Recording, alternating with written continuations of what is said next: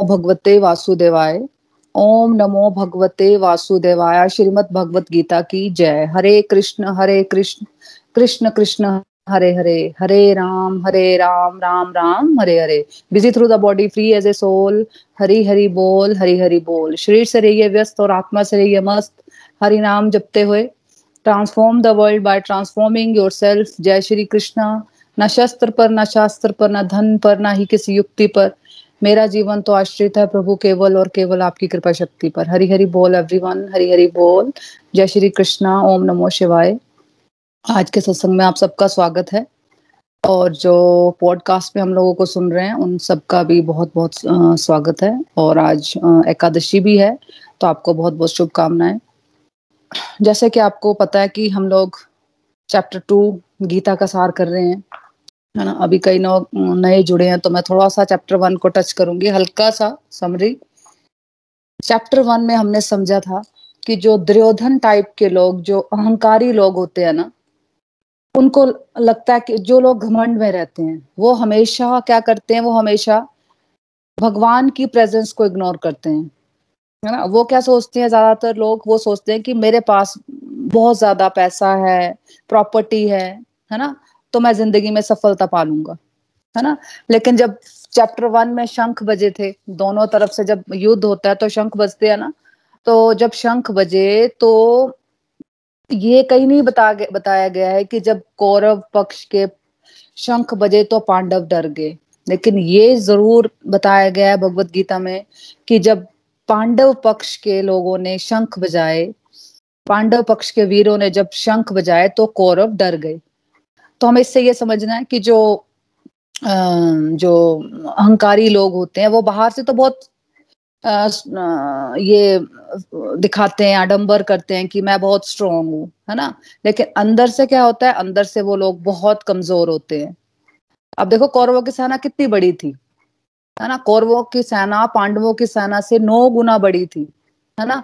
But ये कहीं नहीं बताया गया कि पांडवों को डर लगा। मतलब निर्भयता आती है हमें, है ना, प्रभु की शरण ग्रहण करने से। और एक और चीज हमने समझी कि प्रभु इस अध्याय में समस्या में प्रभु अर्जुन को डाल रहे हैं। अब क्योंकि भगवत गीता भगवान ने सुनानी है अर्जुन के माध्यम से हम कलियुगी लोगों को, तो प्रभु क्या कर रहे हैं, अर्जुन को भ्रमित कर रहे हैं, है ना। क्योंकि अर्जुन को प्रभु ने माध्यम बनाया हुआ है ना, ताकि हम लोग भगवत गीता का ज्ञान ग्रहण कर सके।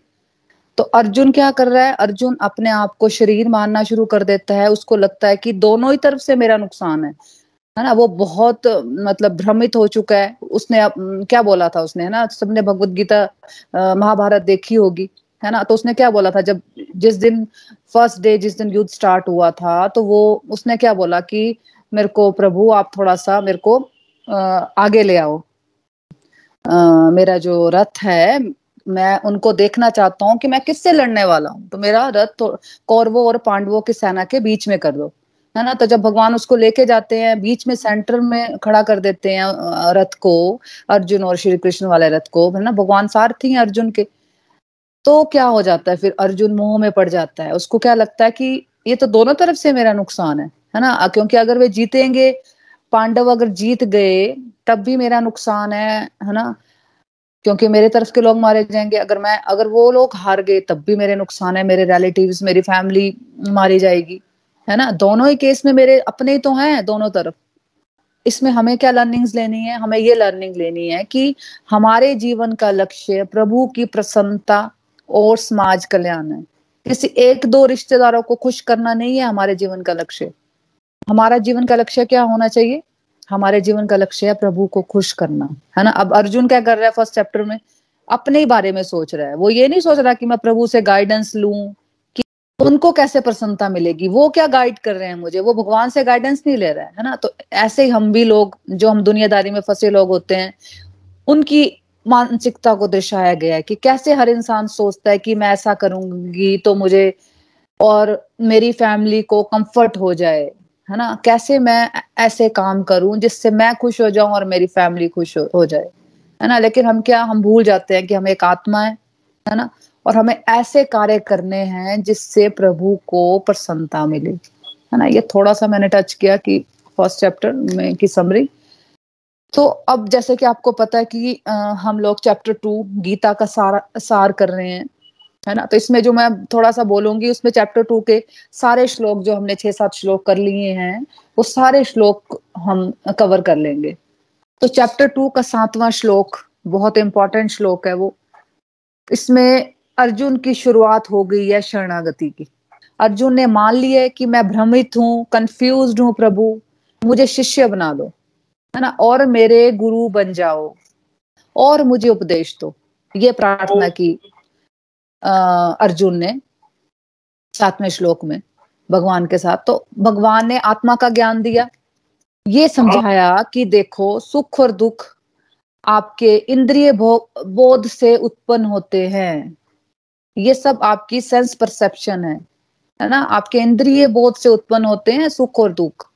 इंसान को, एक व्यक्ति को बिना विचलित हुए उसको संभाव से डील करना चाहिए। जब भी लाइफ में सुख आए या दुख आए तो उसको क्या करना चाहिए, संभाव मेंटेन करना चाहिए। फिर आगे हमने पढ़ा कि मुक्ति की योग्य कौन है, जो सुख और दुख को संभाव से डील करना सीख ले।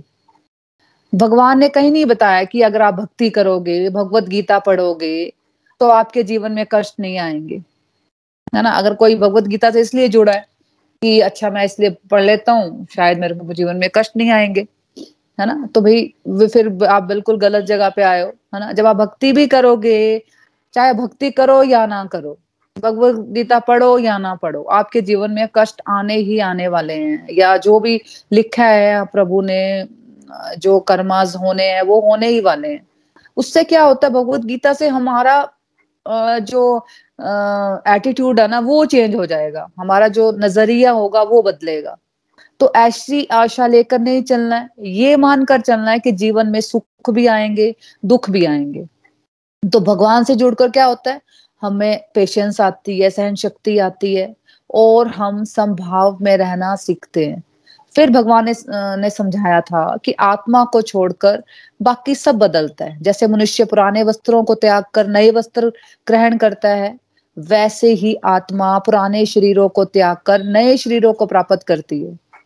देखो शरीर की आयु होती है, आत्मा की नहीं, है ना। तो जब देह की आयु पूरी हो जाती है तब आत्मा अपने घर को छोड़कर दूसरे घर में, नए घर में चली जाती है।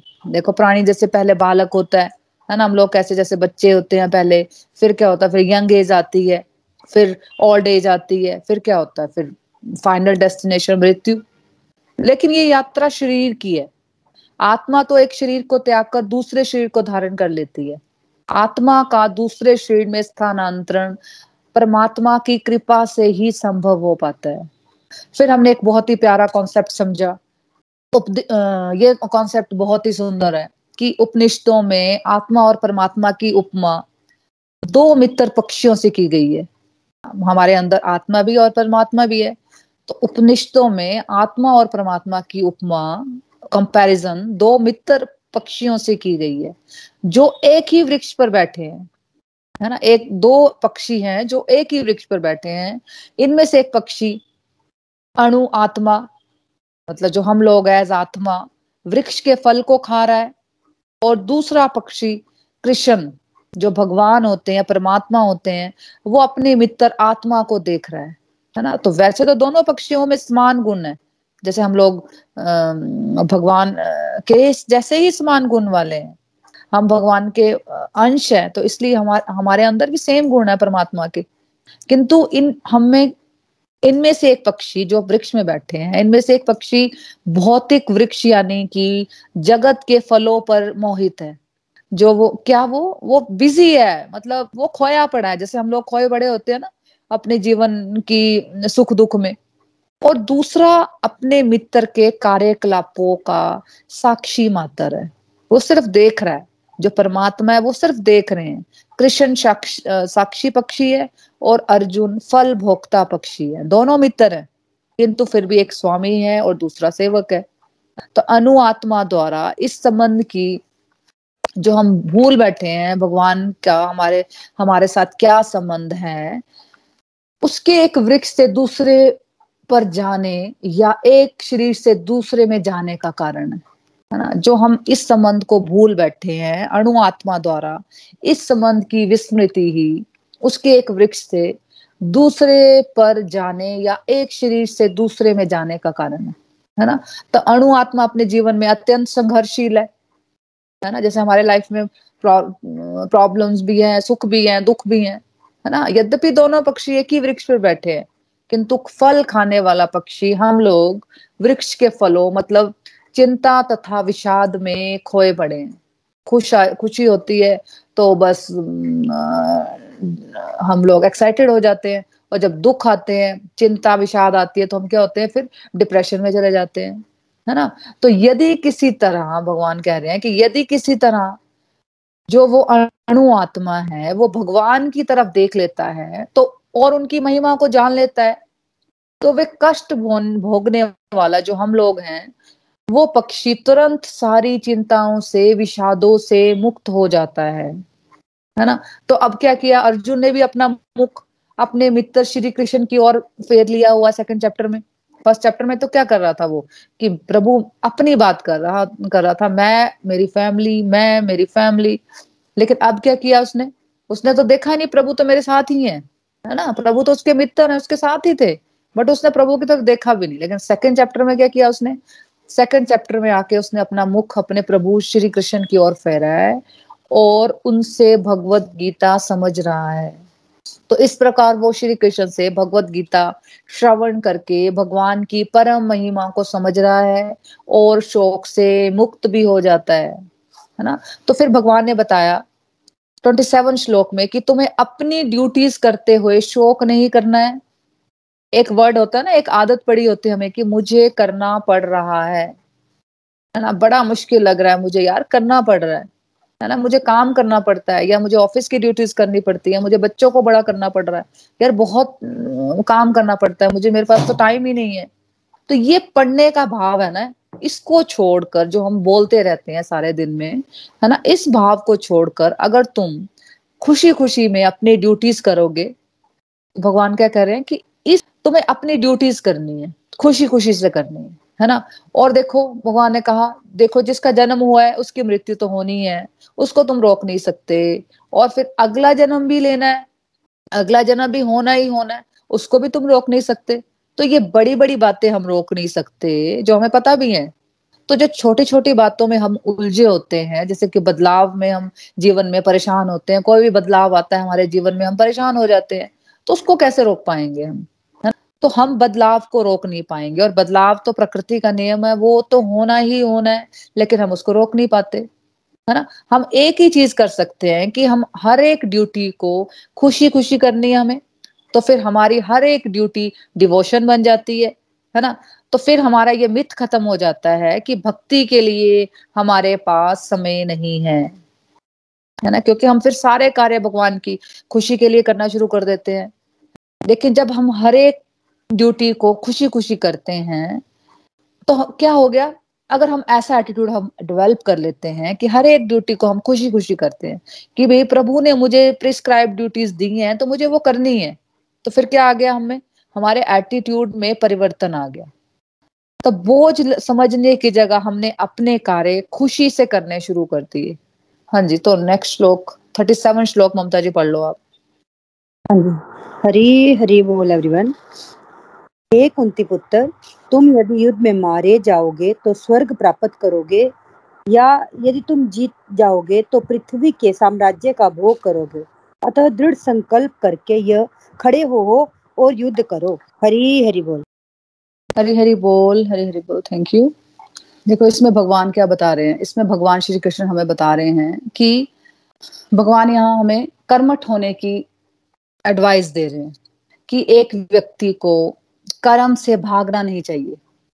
वैसे जनरली भक्ति के लिए जनरल लोग, समाज के लोग क्या सोचते हैं कि इनके पास कुछ काम नहीं होगा, आलस है ना, आलस वाले लोग होंगे ये, और छोड़ छाड़ देने वाला रास्ता है ये, है ना, कि इसमें हमें कुछ छोड़ने के लिए बोल रहे होंगे, है ना, कि हमें जंगलों में जाके बोल रहे होंगे कि भक्ति तो तभी होगी भाई, तो हमने तो देखा हुआ कि भक्ति तो तभी होती है जब हम जंगलों में जाते हैं।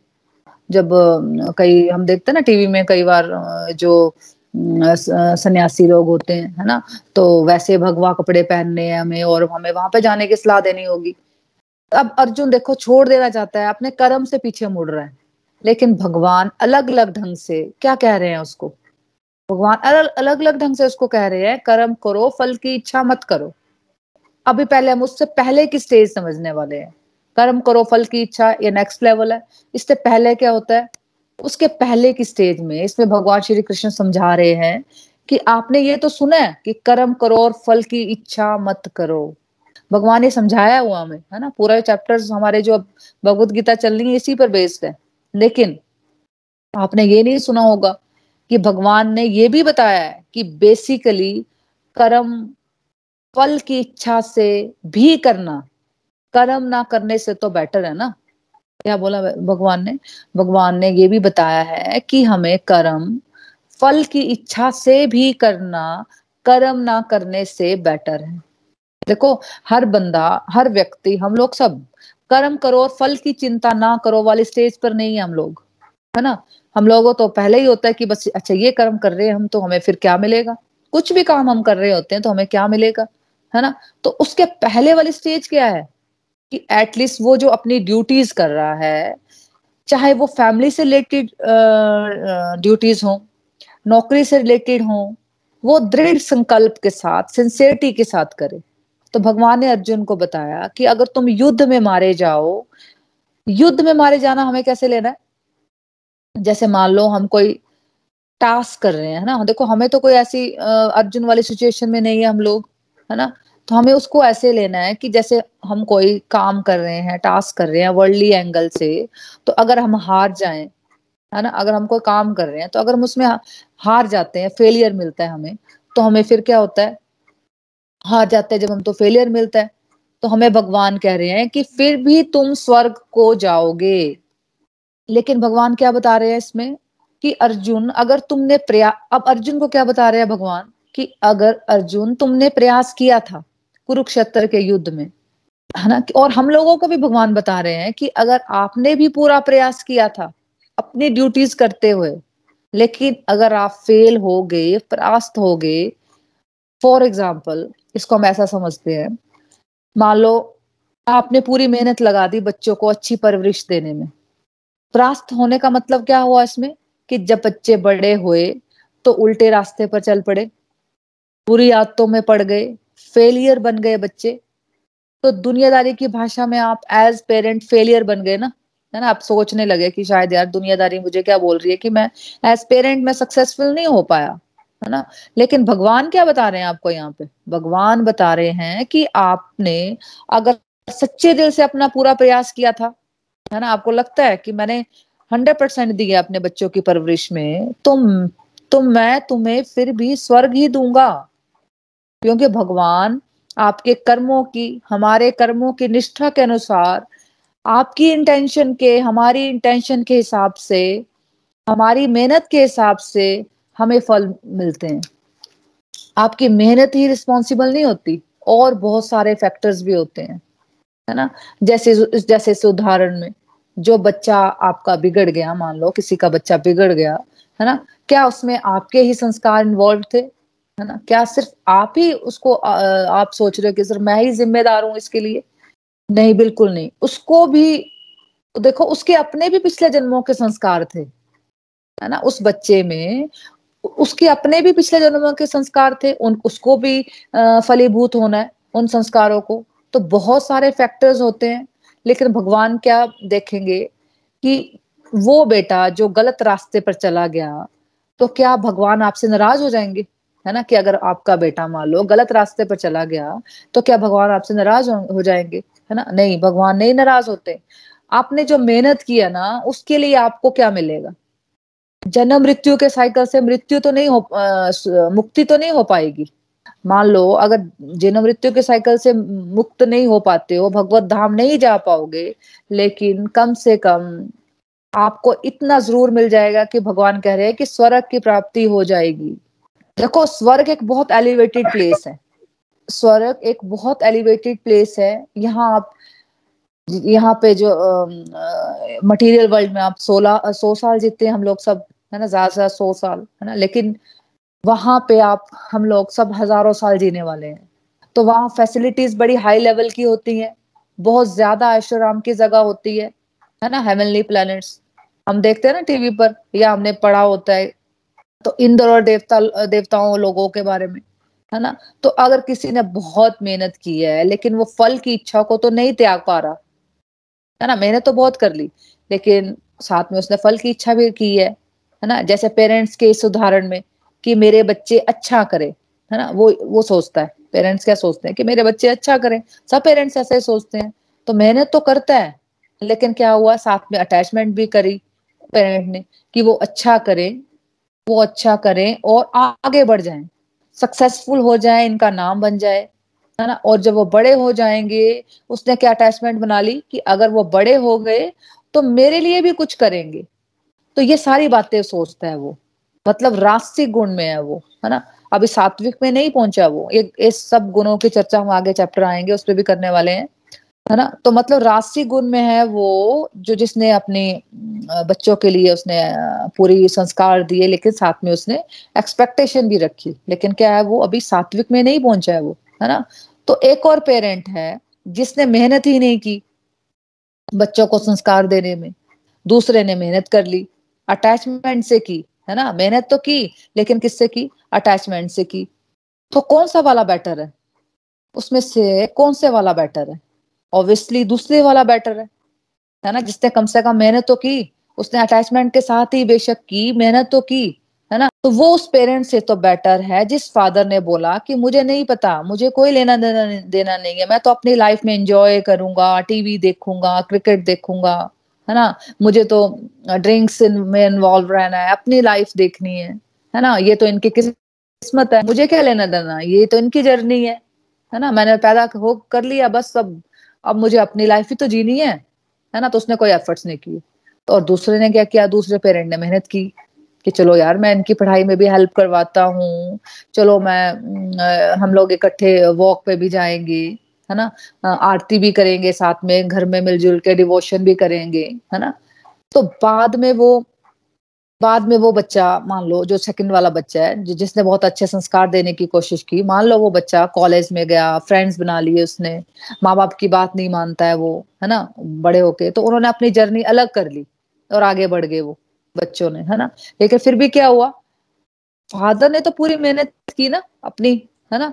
बेशक उसके अंदर ये भी डिजायर थी कि मेरा ध्यान रखेंगे बुढ़ापे में, लेकिन वो भी इच्छा पूरी नहीं हुई, तो उसको दुख ही मिला, है ना। वो इच्छा पूरी नहीं हुई कि उसका बुढ़ापे में ध्यान रखेंगे, क्योंकि वो बच्चे आगे बढ़ गए, है ना। उनको लगा कि हमें अपनी लाइफ को देखना है, हमें आगे बढ़ना है, लेकिन क्योंकि उसने मेहनत की थी भगवान की दृष्टि से, तो उसको स्वर्ग मिलेगा।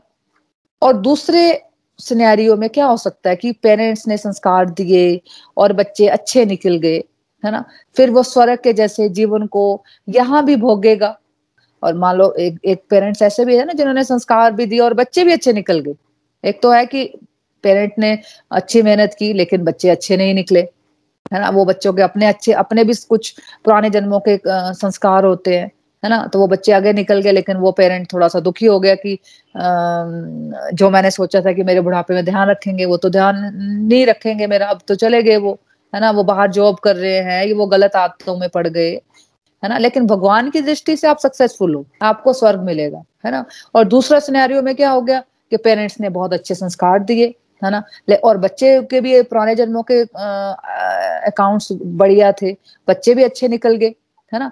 फिर वो क्या होता है, फिर वो स्वर्ग के जैसे जीवन को यहाँ भी भोगेगा और मृत्यु के बाद भी भोगेंगे स्वर्ग को। तो देखिये माँ बाप के लिए सबसे खुशी की बात यही है ना कि यहाँ के जीवन में किसी के अच्छे बच्चे निकल जाएं।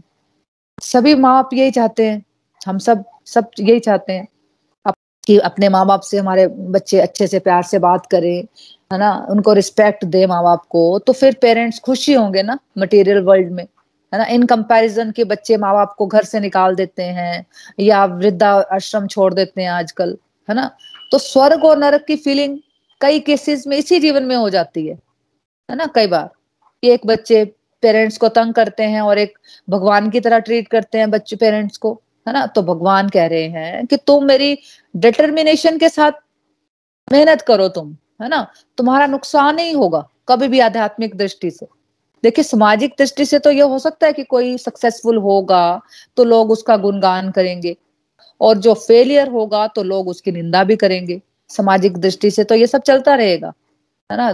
समाज के लोग तो इसी तरह से असेस करते हैं हम लोगों को, है ना।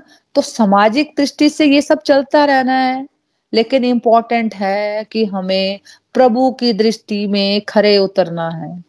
समाज की दृष्टि से खुद भगवान भी खरे नहीं उतर पाए, है ना। कितनी बातें करते हैं लोग भगवान राम के बारे में, भगवान श्री कृष्ण के बारे में, तो हमारी तो क्या ही औकात है ना। तो भगवान की दृष्टि से खरे उतरना है।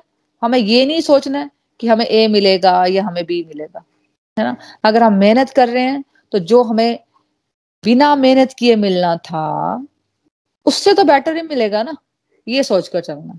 तो अगर आप निष्ठा से अपने कर्म करते रहेंगे हम सब लोग, चाहे सिचुएशंस फेवरेबल हो या अनफेवरेबल हो, तो दोनों में ही जो हम लोग मेहनत करते रहते हैं ना, और दोनों में ही जो आप मेहनत नहीं करते छोड़ छाड़ कर बैठ जाते हो, उससे तो बहुत अच्छा है ना, उससे तो बहुत अच्छा मिलने वाला है कि दोनों सिचुएशन में, एक में तो आप मेहनत कर रहे हो, एक में छोड़ छाड़ कर बैठ जाते हो, है ना। तो उससे तो बेटर ही हो जाएगा ना जो कुछ भी नहीं कर रहा।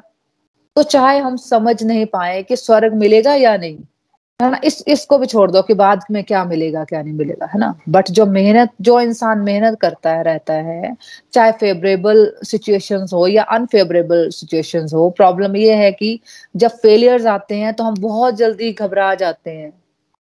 इसलिए भगवान हमें श्लोक में समझा रहे हैं कि कर्मठ बनो, डिटर्मिनेशन के साथ अपने कार्य करो। ये मत सोचो कि सक्सेस मिलेगी या फेलियर मिलेगा, है ना। वैसे भी ये डिपार्टमेंट हमारे हाथ में आई नहीं। तो भगवान की दृष्टि से कर्म करना, प्रयास करना ही सफलता है। तो कितना बड़ा सीक्रेट हमें पता चल गया। भगवान ने क्लियर हमें बता दिया कि भाई आप कर्म करो, तो अब हमें रुकना नहीं है। तो ईश्वर ये नहीं देखते कि रिजल्ट क्या आने वाला है ना। ये नहीं देखते कि आप सक्सेस होए या नहीं होए सामाजिक दृष्टि से। तो प्रभु तो ये देखते हैं कि मेरा बच्चा प्रयास कर रहा है या नहीं कर रहा, है ना। तो अगर आप भगवद गीता समझने की कोशिश कर रहे हो निष्ठा के साथ, है ना, कोशिश करे जा रहे हो, आपने फर्स्ट रीडिंग भी की, अभी सेकंड रीडिंग में भी आप लग रहे हो कि नहीं मुझे थोड़ा समझ नहीं आया, मेरे को अच्छे से समझना है ना, तो आप प्रयास कर रहे हो समझने का, पूरा दिमाग लगाकर आप समझने की कोशिश कर रहे हो, है ना, विनीत रहकर समझने की कोशिश कर रहे हो, प्रार्थना करते रहते हो, है ना, कि प्रभु मुझे ये समझ नहीं आ रहा, आप मेरी बुद्धि में बैठो, आप मुझे बताओ मेरे को कैसे चीजें समझ आए।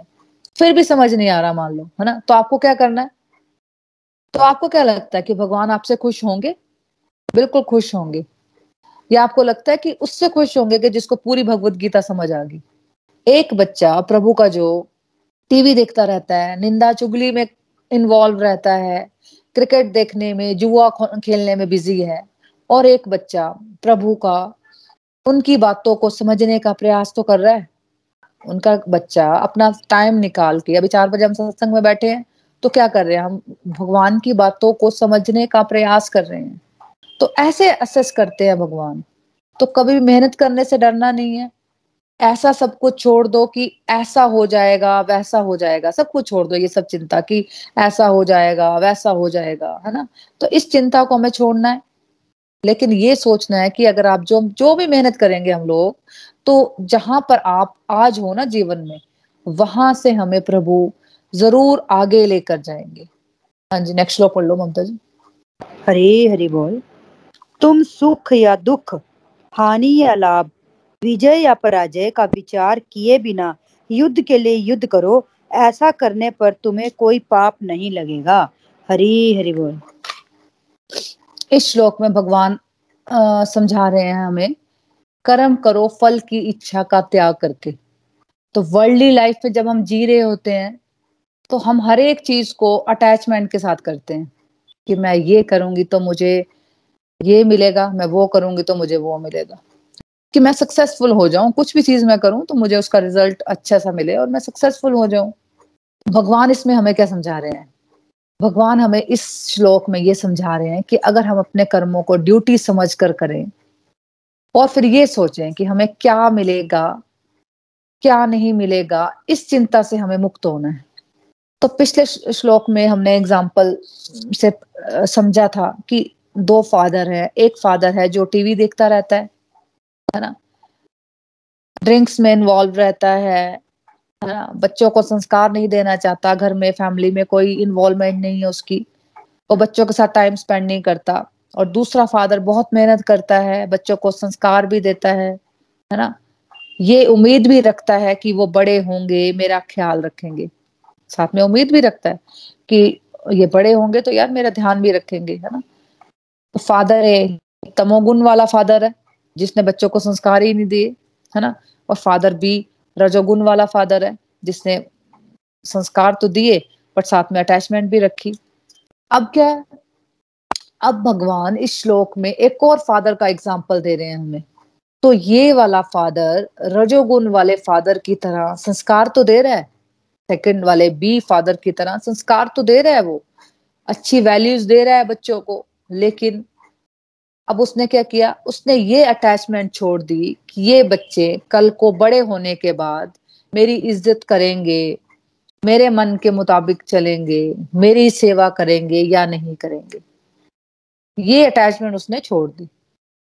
वो ये समझता है कि मुझे ड्यूटी दी गई है ना, चाहे फादर है चाहे मदर है ना, कोई भी फॉर एग्जांपल है ये कि अगर फादर ऐसे ही है या मदर ऐसी है, तो वही समझता है कि मुझे ड्यूटी दी गई है, परमात्मा ने मुझे ड्यूटी दी है, मेरी प्रिस्क्राइब ड्यूटीज हैं ये, है ना, और मेरा काम है उसे ठीक से करना।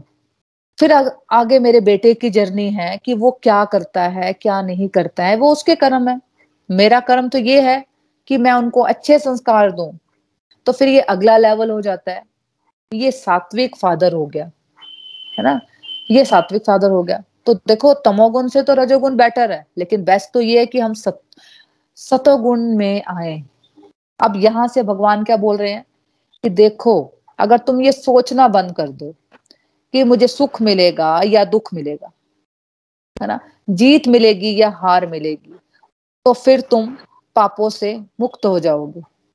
उस पाप को समझने से पहले हम ये समझते हैं कि आज के जीवन में क्या लाभ होगा हमारा, है ना, क्योंकि हम लोग मटेरियल वर्ल्डली लाइफ में जरूर कुछ ना कुछ हमें चाहिए होता है कि नहीं भी हमारा फायदा क्या होगा, आज के जीवन में क्या फायदा होगा अगर हम इस सुख दुख की चिंता से ऊपर उठ जाते हैं। तो हम चिंता मुक्त जीवन जीना चाहते हैं ना, है ना, हम सब लोग, कोई भी व्यक्ति चिंता में एंजाइटी में नहीं रहना चाहते, है ना, लेकिन फिर भी हम जी रहे होते हैं चिंता में एंजाइटी में। क्या कारण है, चाहता तो कोई भी नहीं लेकिन फिर भी चिंता मिलती है ना। देखो चिंता क्या कर्म करने से आती है या हमारे सोचने से आती है कि मैं ऐसा करूंगी तो मुझे ये मिलेगा, चिंता परिणामों के बारे में सोचने से आती है। फ्रेंड्स ये बात को हमें समझना है, अच्छी तरह से अपने आप को समझाना है ना। चिंता कर्म करने से नहीं आती, चिंता उस कर्म के परिणाम के बारे में सोचने से आती है। अगर हमने ये आर्ट सीख लिया ना और बच्चों को भी इंट्रोड्यूस करवा दिया पहले से ही, बच्चों को भी ये सिखा दिया कि मेरे हाथ में है मेरे कर्म करना, और वो मुझे प्रभु की सेवा समझकर करना है, वो तो मुझे करने हैं और प्रभु की सेवा समझकर करने हैं। भगवान ने मुझे ये फैमिली दी है, अपने हस्बैंड बच्चे दिए हैं, पेरेंट्स दिए, तो मुझे उनकी अच्छी तरह से देखभाल करनी है ना। तो कभी सामाजिक दृष्टि से हमें हार भी मिलेगी, कभी जीत भी मिलेगी, है ना, फेलियर्स भी आएंगे और सक्सेस भी मिलेगी। दोनों में ही हमें अंदरूनी रूप से चिंता से मुक्ति मिल जाएगी, दोनों में, है ना। क्योंकि जब हम चिंता के बीज को ही त्याग देते हैं ना, परिणाम से अटैच होना कि होगा क्या, बीज क्या है, बीज है परिणाम से अटैच होना कि होगा क्या, है ना।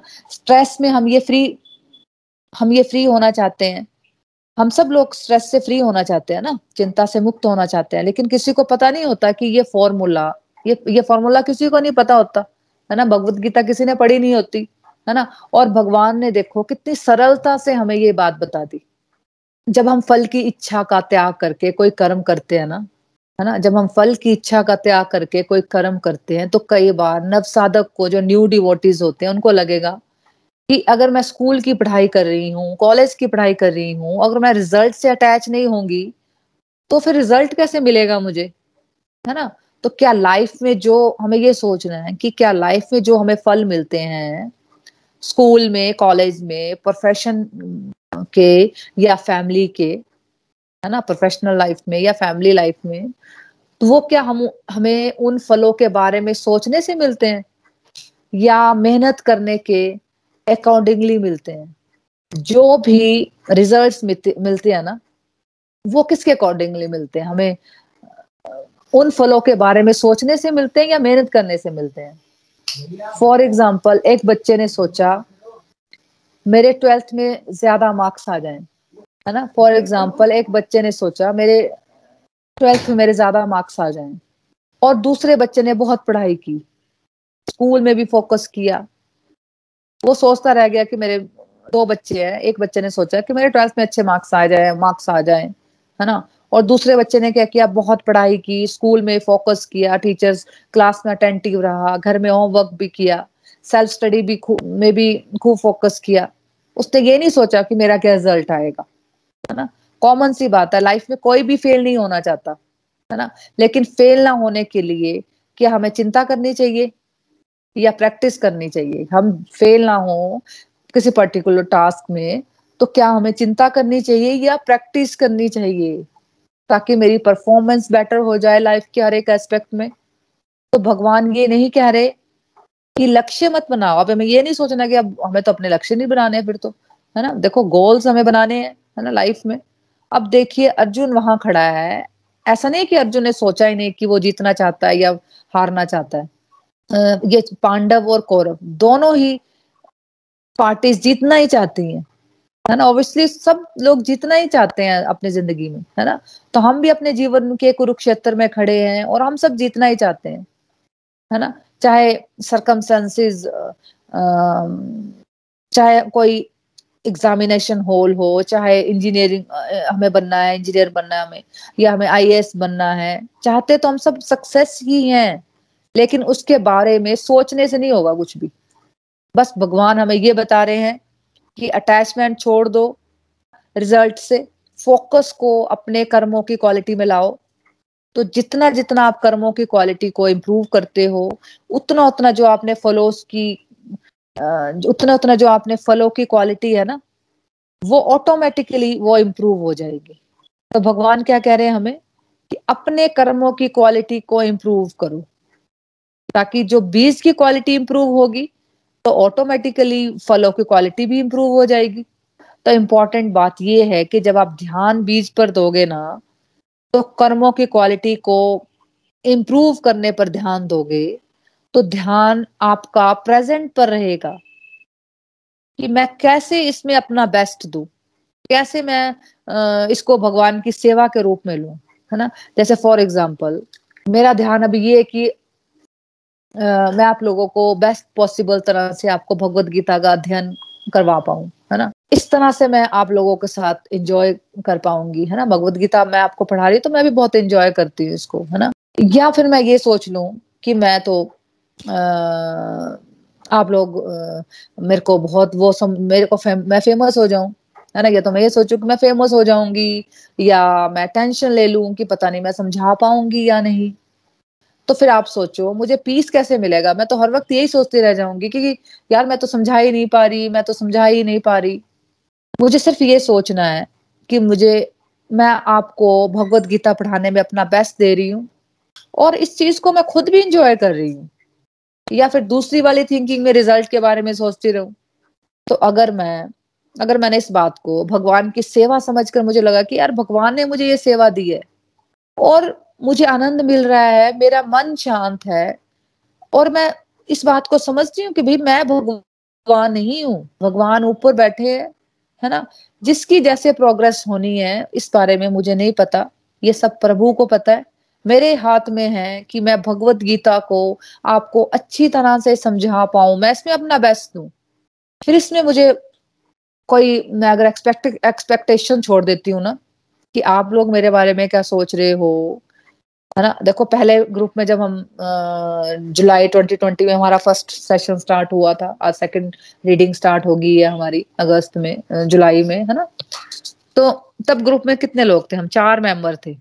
तब भी मेरा ये फोकस था कि प्रभु मुझे गाइड करना चाहते हैं। मेरा एक मिनट के लिए भी, मैं आपको बोलती हूँ ना, आप लोगों के साथ ये जर्नी, आप लोगों के साथ, आप लोगों की नहीं थी, मेरी भी थी, है ना। क्योंकि मुझे लगा, पूरी जर्नी मुझे ये लगा कि प्रभु मुझे गाइड करना चाहते हैं, प्रभु मुझे पढ़ाना चाहते हैं कि देख भगवत गीता में मैं क्या बोल रहा हूँ, है ना। और आज भी मेरा ये फोकस है कि मैं दोबारा से भगवत गीता का अध्ययन अच्छी तरह से कर पाऊँ, जो चीजें मेरे इतना अच्छे से समझ नहीं आई उसको मैं अच्छी तरह से समझ पाऊँ खुद, है ना। और जो सुनना चाहते हैं उनको भी समझा पाऊँ, उनको भी, वो भी मेरी फैमिली है ना, उनको भी मैं अच्छी तरह से समझा पाऊँ, है ना, उनको भी भगवत गीता से जोड़ पाऊँ, भगवान से उनका कनेक्शन बनाने में मदद कर पाऊँ, है ना। अब फॉर एग्जांपल सचिन तेंदुलकर है ना, मान लो वो क्रिकेट खेलते हुए ये सोचना शुरू कर दे कि आज अगर मैंने सिक्सर नहीं मारा ना तो सब लोग मेरी बुराई करेंगे, इंडिया आज हार जाएगा, तो क्या होगा। फिर उसका ध्यान इन थॉट्स पर चला गया तो वो क्या करेगा, वो अपना फोकस लूज कर जाएगा। फलों की इच्छा पर ध्यान जब शुरू कर देते हैं ना हम लोग, तो आपके हमारे कर्मों की क्वालिटी फिर क्या हो जाती है, खराब हो जाती है। तो फिर आपको आज के जीवन में चिंता और स्ट्रेस मिलेगा, और दूसरा जो रिजल्ट मिलने वाला है ना, वो भी रिजल्ट भी खराब मिलते हैं फिर, है ना। अब दूसरी बात भगवान ने कहा कि पाप से आप मुक्त हो जाओगे। देखो पाप या बुरे काम क्यों करता है एक व्यक्ति। देखो मान लीजिए मैंने सोचा कि मैंने एक अटैचमेंट बना ली कि अगले साल तक BMW गाड़ी खरीदनी है ना। मान लो हम लोगों ने एज फैमिली हमने सोच लिया कि अगले साल तक हमें BMW गाड़ी खरीदनी है। उम्मीद थी कि मेरे और हस्बैंड की प्रमोशन हो जाएगी, मेरा पैकेज और मेरे हस्बैंड का पैकेज बढ़ जाएगा, है ना।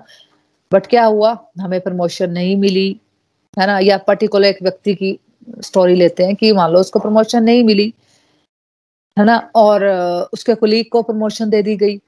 अब क्या हुआ, उस व्यक्ति की डिजायर है वो पूरी नहीं हो पा रही है। उसने लक्ष्य बना लिया था, डिजायर को पूरा करना है कि मैंने BMW गाड़ी लेनी है, BMW गाड़ी लेनी है। अब डिजायर तो पूरी नहीं हो रही सीधे तरीके से, तो फिर क्या होता है, एक व्यक्ति उल्टे तरीके ढूंढने शुरू कर देता है। तो अब उल्टे तरीके ढूंढना मतलब सीधे काम नहीं होंगे, उससे पाप होने शुरू हो जाएंगे। वो रिश्वत लेगा, जुगाड़ लगाएगा, गड़बड़े करेगा ताकि उसकी इच्छा पूरी हो जाए। तो अगर हमने ये अटैचमेंट नहीं रखी हुई ना कि क्या मिलेगा या क्या नहीं मिलेगा, तो फिर आप पाप से प्रेरित नहीं हो सकते। क्योंकि अगर आप प्रभु से अटैच हो, आपको समझ आ चुकी है कि मुझे तो अपने कर्म करने हैं, फलों का डिपार्टमेंट भगवान के हाथ में है, मुझे जो मिलेगा मुझे उसमें ही खुश रहना है। क्योंकि हम समझ चुके होते हैं कि भाई हमारा काम है ड्यूटी, हमारा काम है अपनी ड्यूटी करना। अब ये भगवान के हाथ में है कि हमें सक्सेस मिलेगी या सक्सेस नहीं मिलेगी, फेलियर मिलेगा, है ना। तो एक्चुअली जो इंसान ये सोचना शुरू कर दे तो वो ऑटोमेटिकली वो सक्सेसफुल हो गया, क्योंकि पहले उसको मिलेगी मन की शांति, है ना, अंदर से वो खुश रहना सीखेगा, लाइफ में स्टेबिलिटी को एक्सपीरियंस करेगा और जोश के साथ अपनी ड्यूटीज करता रहेगा। तो वो कभी विचलित नहीं होगा। मगर उसको फेलियर अगर मिलती गई तो वो कभी डिप्रेशन में भी नहीं जाएगा, है ना। तो ये तो हो गया एवरीडे लाइफ का हमारा फायदा। और साथ साथ में जब हम बातों को समझकर अपनी जिंदगी में उतारते हैं ना, तो फिर हम कर्मों को बिना अटैचमेंट के करते हैं और भगवान के लिए करते हैं। तो ये सोचकर करें कि हमारा कर्म, अगर हम ये सोचकर हम ये काम करेंगे ना, तो फिर क्या होता है, हमारे कर्म भक्ति बन जाते हैं। आमतौर पर भक्ति का मतलब लोग सोचते हैं पूजा पाठ करना, तो वो जो भक्ति का छोटा सा कंपोनेंट है ना, ये है, पूजा पाठ करना भी भक्ति है, लेकिन ये भक्ति का एक छोटा सा कंपोनेंट है। लेकिन भक्ति का ये मतलब है जब हम कर्मों को फलों की इच्छा का त्याग करके और भगवान की खुशी के लिए करेंगे, तो फिर क्या होता है, हमारा पूरा का पूरा जीवन दिव्य हो जाएगा। हम यहाँ भी स्टेबिलिटी के साथ जी पाते हैं और हमें पॉजिटिविटी मिलती है, और साथ साथ में क्या होता है, फिर हम भगवान के धाम भी जा सकते हैं। लेकिन सबसे बड़ी बात है, हम यहाँ पे हमारे लाइफ में पीस मिलती है और हमारे लाइफ में स्टेबिलिटी आती है ना। अब देखो मान लीजिए इस प्रोसेस में आपको लग रहा है कि भाई ये बता तो रहे हैं, है ना, लेकिन मुझे नहीं लगता मैं कर पाऊंगी। लेकिन सोचना आइडल बात यह है कि मैंने सीखना है, कि फल की इच्छा का अब मैंने ये कॉन्सेप्ट सीख लिया ना, पहले तो मुझे पता नहीं था, लेकिन अब क्या हुआ, अब मैंने सीख लिया कि फल की इच्छा का त्याग कैसे करते हैं। मैंने सीखना है ये, है ना, कि फल की इच्छा का त्याग कैसे करते हैं। हो सकता है, देखो इस पूरे प्रोसेस में हो सकता है आपके दिमाग में बात आ गई, है ना, क्या मुझे ये करना है। अब हो सकता है कि दिन में कोई एक कर्म हम कर पाए जिसमें हम फल की इच्छा का त्याग कर दें, तो हमारी एक नई शुरुआत होगी। ये 2021 में ईयर में हमने एक नया चीज सीखी कि हमने ये शुरुआत की कि हमने फल कर्म कर फल की इच्छा का त्याग करके ये वाला कॉन्सेप्ट सीखा। और उसमें हमने सिर्फ यही किया कि हम दिन में एक बार कर पाए, या हो सकता है कि हफ्ते में किसी एक दिन कोई एक कर्म आपने ऐसा कर दिया जिसमें फल की इच्छा नहीं रखी। फिर आपने क्या किया, मान लो दिन में एक बार नहीं हुआ, हफ्ते में किसी एक दिन कोई एक कर्म आपने ऐसा कर दिया जिसमें फल की इच्छा नहीं रखी। आपने सोचा कि मैं ये काम मैं प्रभु के प्लेजर के लिए कर रही हूँ, प्रभु आपकी जैसी मर्जी, आप जो दोगे वो मेरे लिए सही है ना। हो सकता है वो हफ्ते के एक दिन का एक निष्काम कर्म आपका हफ्ते के 3 कर्म बन जाए। फिर हो सकता है हफ्ते में 15-20 ऐसे कर्म करना शुरू कर दो आप, है ना। होगा ये ऐसे ही, परसेंटेज में देखना है अपने आप को, ऐसे नहीं है। अब प्रॉब्लम क्या होती है ना कि नव साधक जो होते हैं ना, जो नया सीखते हैं ये सब चीजें, तो वो जब भगवत गीता पढ़ते हैं तो जो वो सीधे ही, अगर 100 परफेक्ट स्टेज है और 0 से हमें शुरू करना है, तो वो सीधा 100 पे जाके सीधा ही सेंट बनना चाहते हैं, इंस्टेंट कॉफी की तरह, या 2 मिनट बोलते हैं 2 मिनट नूडल्स, इसकी तरह, है ना। तो ऐसा कोई कॉन्सेप्ट नहीं होता स्पिरिचुअलिटी में, है ना। ऐसा नहीं होगा कि आपने आज सुना और अगले मिनट में आपकी सोच बन जाएगी, है ना। सिर्फ कॉन्सेप्ट को पकड़ के रखना है, समझ लिया, अंदर दिमाग में बिठा लिया, फिर क्या करना है, प्रार्थना करनी है कि हे प्रभु, मैं आज तो नहीं कर पा रही हूँ लेकिन मैं करना चाहती हूँ, आप मुझे करवाइए, मैं वैसा जीवन जीना चाहती हूँ जैसा आप चाहते हो कि मैं अपना जीवन जीऊँ। फिर क्या करोगे, आप प्रयास करोगे इस तरफ, फिर क्या होगा, भगवत कृपा होगी और आप थोड़ा थोड़ा कर पाओगे, है ना। कभी फेल भी हो जाओगे, फिर भी आप प्रयास करोगे, बट अगर आपको फायदा पता है ना, यस, फल की इच्छा का त्याग करना मतलब मैं स्ट्रेस फ्री होकर अपना जीवन जी रही हूँ और मैं पापों से मुक्त हो रही हूँ। और जितना आप फलों की इच्छा से मुक्ति पा लेते हो, उतने अच्छे फल भी देते हैं फिर भगवान आपको। तो एक पेरेंट यही सोचता रहता है कि मेरे बच्चे अच्छे हो जाएं, और दूसरी मदर अपने आप को सुधारने में लग गई, मान लो दूसरी मदर अपने आप को सुधारने में लग गई, तो बताइए किसको बेनिफिट होगा। एक पेरेंट सोचता रह गया कि यार अपने आप को उसने नहीं सुधारा, अपने आप को सेल्फ इंप्रूवमेंट के रास्ते में नहीं लेके गया, है ना। बच्चे कहाँ से सीखते हैं, बच्चे हमसे सीखते हैं। एक पेरेंट सोचता रह गया कि मेरे बच्चे अच्छे निकल जाएं, दूसरी मदर क्या हो गया, अपने आप को सुधारने में लग गई, तो फिर किसको बेनिफिट होगा। वो ये नहीं सोच रही कि मेरे बच्चे अच्छे हो जाएं, बट उसका फोकस कर लिया कि मुझे अपनी आदतें सुधारनी है, फिर कौन सी वाली मदर को अच्छे रिजल्ट मिलने वाले हैं। कॉमन सेंस की बात है ये कि जब एक मदर एक बेटर इंडिविजुअल बन जाएगी तो वो ऑटोमेटिकली एक बेटर मदर भी बन जाएगी, उसको उसके लिए कुछ अलग नहीं करना पड़ेगा। तो भगवान बता रहे हैं कि प्रेजेंट में काम करने में फोकस कीजिए, काम पर ध्यान दोगे तो एबिलिटीज बेटर होंगी, भगवत कृपा होगी, स्ट्रेस फ्री लाइफ लीड करोगे। तो ये जो मेंटल हेल्थ इश्यूज चल रहे होते हैं ना, वो प्रॉब्लम्स ही हमारे फलों की अटैचमेंट के साथ है। तो हमें क्या भगवान बता रहे हैं कि भाई हमें प्रेजेंट पे फोकस करना है और फलों की अटैचमेंट छोड़नी है। श्रीमद् भगवद गीता की जय। Hare Krishna Krishna Krishna Hare Hare, Hare Ram Ram Ram Hare Hare. Busy through the body, free as a soul, Hari Hari बोल, transform the world by transforming yourself. जय श्री कृष्ण, हरी हरी बोल, हरी हरी बोल। तो अब रिव्यूज की तरफ बढ़ते हैं कि आज के सत्संग से आपने क्या सीखा, ये आपका कोई डिवाइन एक्सपीरियंस तो आप शेयर कर सकते हो। हरी हरी बोल, हरी हरी बोल। Happy Ekadashi to everyone. Hare Krishna Krishna Krishna Hare Hare, Hare Ram Ram Ram Hare Hare. आज का सत्संग बहुत ही डिवाइन और बहुत ही सुंदर। मोना जी, आपने बड़े ही डिटेल में हमें ये श्लोक करवाए। अगर हम फल की इच्छा, प्रभु कह रहे हैं कि अगर हम फल की इच्छा से भी कर्म करते हैं तो इसमें भी कोई बुराई नहीं है। प्रत्येक व्यक्ति इस स्थिति में नहीं हो सकता यानी इतनी जल्दी हम इस स्टेज तक नहीं पहुंच सकते कि हम दुनियादारी में उलझे हुए लोग फल का त्याग करके अपना कोई कर्म करें, जब तक कि हम डिवोशन के साथ अटैच नहीं होते। परंतु यदि हम अपने यही कर्म अपनी पूरी निष्ठा के साथ करते हैं, पूरी ईमानदारी से करते हैं, तो प्रभु कहते हैं इसमें भी कोई बुराई नहीं है और इसमें हमारा लाभ ही है, क्योंकि हमने अपनी सारी ड्यूटी सिंसियरली करी। तो इस हमारे इस कर्म से भी प्रभु खुशी होंगे। और दूसरा हमने ये समझा कि जब हम अपने कर्मों को अपना कर्तव्य मानकर करेंगे तो इससे हमें प्रभु की कृपा अवश्य ही प्राप्त होगी। और हम अपने जीवन में जो भी परिस्थिति आए, सुख या दुख, उसमें विचलित ना हो तो भी प्रभु हमसे खुश होंगे। तो ये कैसे होगा? जब हम किसी भी कर्म के साथ अपनी एक्सेसिव अटैचमेंट का त्याग कर देंगे, यानी ये समझेंगे कि प्रभु ने हमें जो ड्यूटीज दी हैं वो हमारी सेवा है। जैसे कि अभी हमारे बच्चे ग्रोइंग एज में हैं, हम बच्चों का पालन पोषण कर रहे हैं, तो हमें ये अपना भाव त्याग देना है कि बच्चे बड़े होकर हमारे लिए क्या करेंगे, बल्कि हमें उनको अपना बेस्ट देना है। और फ्रेंड्स, मैंने भगवद गीता पढ़ के ये भी एक बात समझी कि हमें बच्चों की सक्सेस को लेके भी बहुत ज़्यादा चिंता नहीं करनी है। जब हम ये समझेंगे कि प्रभु ही परम पिता परमेश्वर हैं, हम सब उनके दास हैं, जो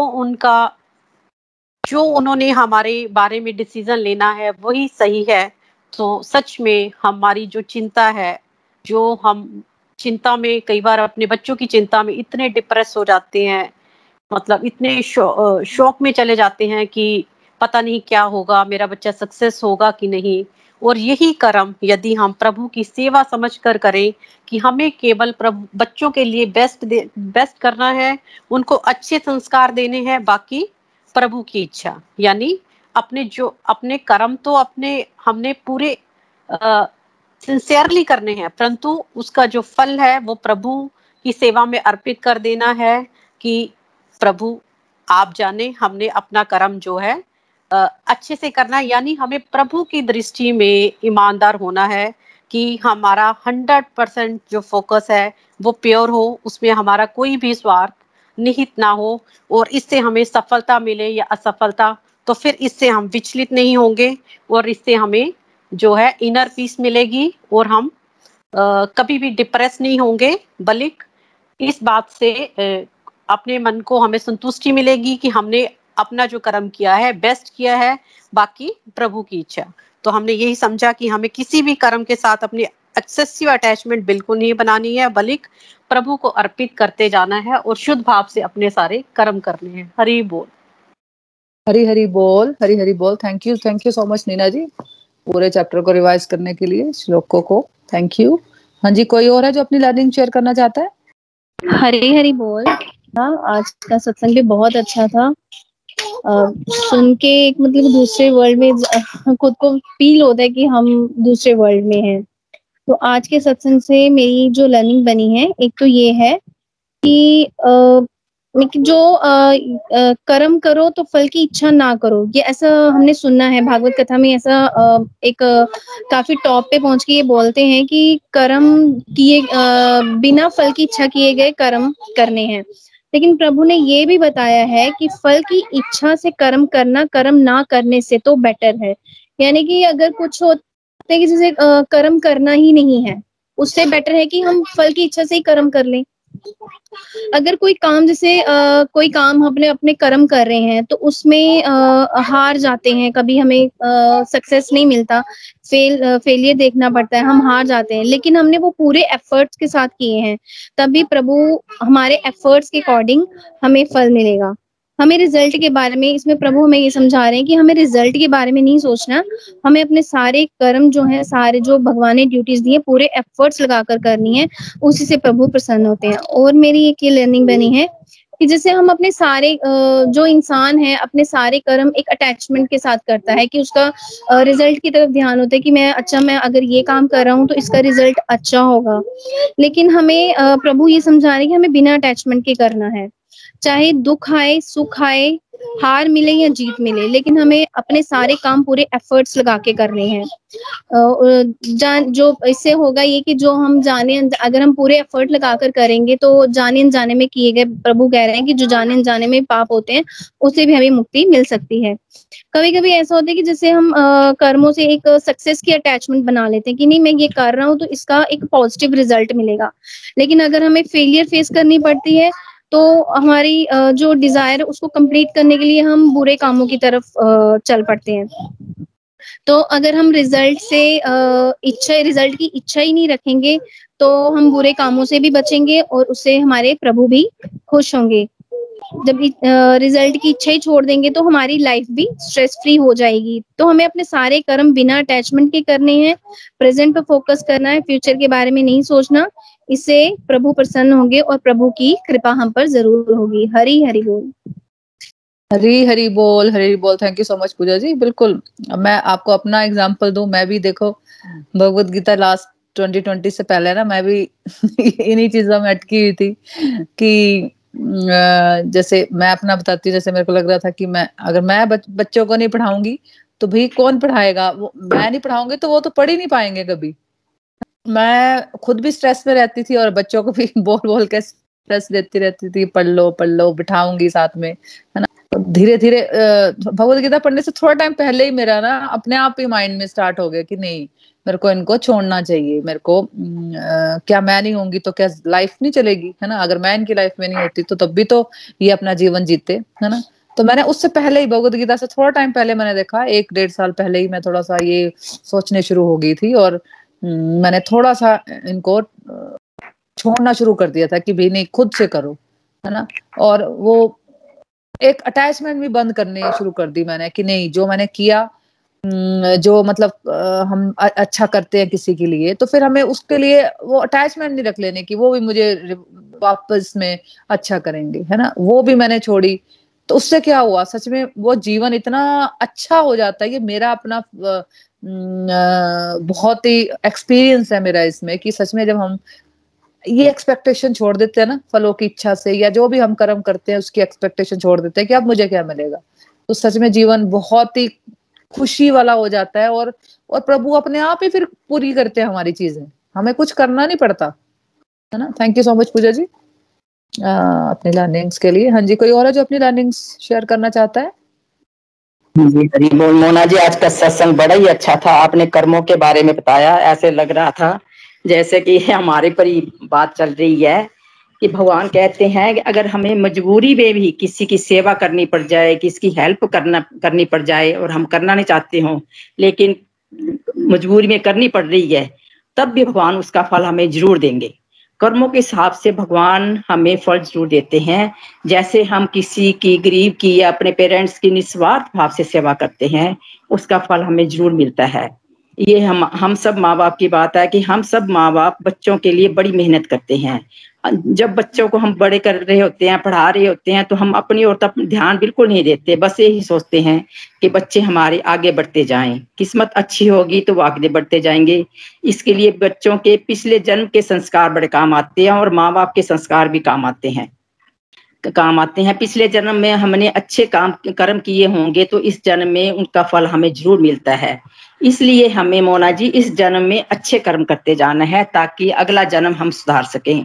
इसके लिए हमें भगवान से जुड़ना है, जो काम करना है भगवान को बुद्धि में बिठाकर करना है और भगवान को जितना धन्यवाद देते जाना है और कभी भूलना नहीं है, क्योंकि जो कुछ भगवान हमें नेगेटिव से पॉजिटिव में लाते हैं वो भगवान ही लाते हैं। जो हमारे पर कर्मों की कृपा होती है इस जन्म में वे सब भगवान की ही देन है। हमें कर्म करते जाना है और फल की इच्छा नहीं करनी है। हरि बोल। हरी हरी बोल, हरी बोल। Thank you so much master ji, बिल्कुल बहुत बढ़िया अच्छी लर्निंग्स बन रही है आपकी। Thank you for sharing. हाँ जी, कोई और है जो अपनी लर्निंग्स शेयर करना चाहता है? हरी हरी बोल मुन्ना जी, आज भी आपका सत्संग बहुत ही दिव्य था। आज भी आपने जो 2 श्लोक कराए वो हमारे कर्मों के बारे में, जैसे भगवान श्री कृष्ण अर्जुन घबरा गया तो अर्जुन को वो समझा रहे हैं कि अगर तुम, अर्जुन बताया कि अर्जुन एक क्षत्रिय है, उसको तो युद्ध करना है, तो तुम क्षत्रिय बनकर युद्ध करो और उस पर जो हार जीत या लाभ हानि करो कि उसमें वो अपनी सोचो कि क्या लाभ होगा हमें कि क्या हानि होगी, तो उसके बारे में नहीं। आप युद्ध करो और जो सारी चिंता है वो तो आप मुझ पर छोड़ दो। तो ये नहीं सोचो कि आपको कोई पाप लगेगा। उसी के माध्यम से हमें समझा रहे हैं कि हम भी अपने जो अपने कर्म करते हैं, हमें भी फल की इच्छा से कर्म नहीं करने हैं। अगर हम कोई फल की इच्छा से कर्म करते भी हैं तो जो वो हम कई बार अटैचमेंट बना लेते हैं कि हम ये मिला नहीं, यो नहीं मिला, तो उससे हम जब अगर फल की इच्छा से भी कोई कर्म करेंगे तो तब भी हमें ना कोई कर्म करने से तो अच्छा है कि हम वो कर्म कर लें। तो भगवान जी से हम यही दूसरे श्लोक में आपने बताया कि सुख दुख लाभ हानि जो भी है हमें उनसे अटैचमेंट नहीं बनानी है। जब भी हम कोई कर्म करेंगे अपनी फैमिली के लिए करते हैं तो उससे हमें अटैचमेंट नहीं बनानी। जब हम अटैचमेंट बना लेते हैं तो हमें दुख होता है। तो उस दुख से उबरने के लिए हमें भगवान को अपने बुद्धि में बिठाना है, भगवान की शरण में जाना है और उनके अपने सारे जो कर्म है निष्काम भाव से करने, उस भगवान जी के ऊपर छोड़ देने हैं और उनसे ये प्रार्थना करते हैं, भगवान जी अब हमने तो अपना काम कर दिया है, अब आप देखो हमारे लिए क्या अच्छा और क्या नहीं है। तो बस हम भगवान की दृष्टि में खरे उतरना है। लोगों मटेरियल वर्ल्ड में तो हमें अच्छा नहीं बनना है, क्योंकि मटेरियल वर्ल्ड में तो जैसे आपने बताया कि भगवान जी को भी कितनी बार परीक्षा देनी पड़ी। तो इसलिए हम जो है रज और सतोगुण में रहकर जो अपनी इंद्र तृप्ति के लिए हम कर्म करते हैं तो हमें दुख होता है। तो इसलिए हमें जो अपने आप को भगवान की शरण में रखना है और सब काम भगवान के कार्य भगवान के लिए करने हैं।